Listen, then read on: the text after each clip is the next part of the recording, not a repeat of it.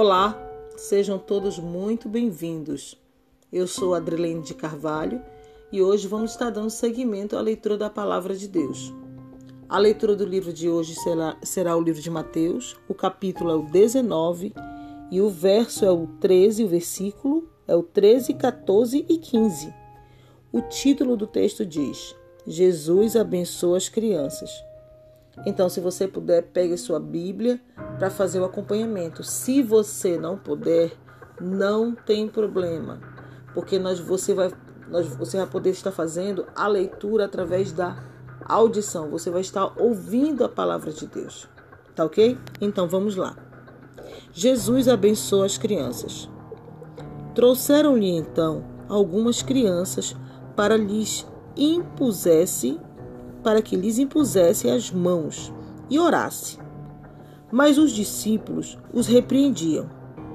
Jesus, porém, disse: Deixai-o, os pequeninos, e não os estorveis de vir a mim, porque dos tais é o reino dos céus. E tendo-lhes imposto as mãos, partiu dali. Até aqui.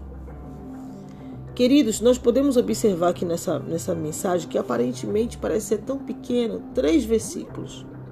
Três. Aqui nós vimos, vimos algumas circunstâncias. Primeiro, as pessoas estavam trazendo crianças, vinham crianças até, vinham crianças, né, é, até Jesus Cristo. E e ele ia colocando as mãos em cima das crianças e orava. Só que os discípulos que caminhavam com ele não queria, ficava repreendendo aquelas crianças, mandando aquelas crianças ir embora. Vai embora, vai embora daqui, vai embora. Ficava repreendendo. E Jesus repreendeu, dizendo: Deixai os pequeninos. Ou seja, chega, deixa eles. Entendeu? E não fica brigando com eles. Jesus ele foi muito muito taxativo em relação a isso. E ele falou mais, porque o reino dos céus é dos tais, ou seja, das crianças. E ele impunha as mãos e elas eram abençoadas por ele. E depois que ele impôs todas as a mão sobre todas as crianças, ele foi embora. Deus nunca nunca vai deixar você sem ser abençoado. A Bíblia diz que nós temos que ter um coração puro. O maior problema do ser humano é a contaminação do coração. A palavra de Deus diz que sobre tudo que tu tens, guarda o teu coração. Nós temos que guardar o nosso coração. De quê? De todos os pensamentos que vêm na mente e depois a gente permite que esses pensamentos se tornem em sentimentos que vão para o nosso coração. E posteriormente a esses sentimentos que estão no nosso coração virão as atitudes, sejam elas boas, sejam elas más. A Bíblia não diz que nós temos que endurecer o coração. Não, não, não. A Bíblia diz que nós temos que guardar o coração, é evitar que determinadas coisas que venham nos contaminar entre nosso coração, para que a gente não venha fazer coisas que venham prejudicar o nosso próximo, porque de todos os mandamentos, os dez mandamentos se resumiram em Deus, amar a Deus sobre todas as coisas e ao próximo como a ti mesmo. Que venhamos a ficar com essa palavra. No, no teu caminhar, na minha caminhada, vai haver muitas pessoas que vão dizer, ó, Tira essa pessoa de perto de, de, de, de, Jesus, tira essa pessoa aqui de perto de mim. Essa pessoa não vem de, não é de Deus, não quer nada com Deus, sabe? Não, vai ter muita gente no teu caminho que vai falar isso. Pessoas que vão dizer que aquele projeto que você tem na tua cabeça, que não sai da tua cabeça, sabe? Que, que Deus colocou no teu coração, que não vai dar certo. Vão ter pessoas que vão, vão estar do teu lado que não vão compartilhar da tua vitória.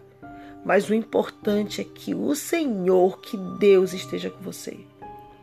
Deus vai colocar as pessoas certas no teu caminho e vai tirar aquelas que estão atrapalhando de alguma maneira a tua caminhada.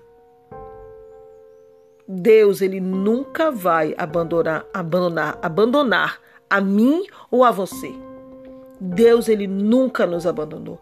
Nós sim, eu sempre digo que nós muitas vezes abandonamos a Deus, deixamos a Deus de lado, mas Jesus, Deus, o Todo-Poderoso, o Criador do universo, nunca o Criador dos céus e da terra vai te abandonar.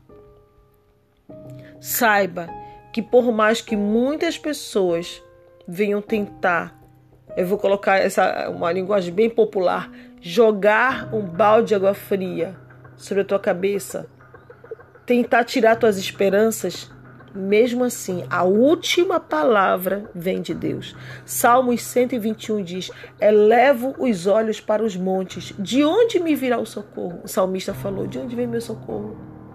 E ele olhou para tudo aquilo, a grandiosidade e o poder de Deus, de toda a criação, que ele, tudo que ele criou, e ele disse: Vem dos céus por que vem dos céus? Porque é onde Jesus, onde Deus está. Onde Jesus está. Jesus veio à terra, morreu por nós, subiu aos céus e deixou o Espírito Santo como nosso consolador e intercessor até Jesus e Jesus até Deus.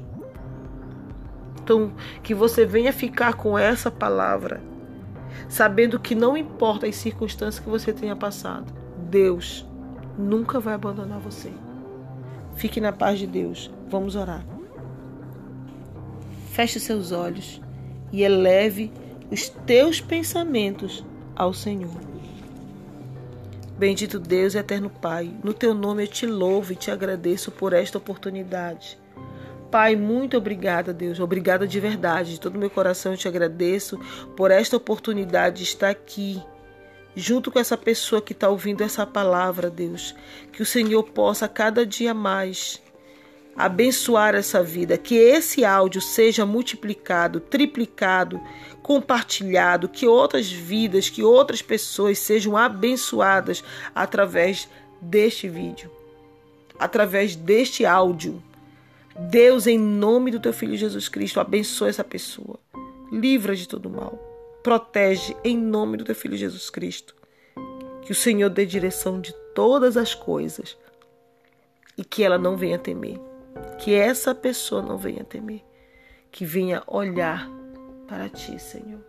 Que não venha ouvido nem da direita nem da esquerda, mas que venha olhar para ti, Deus.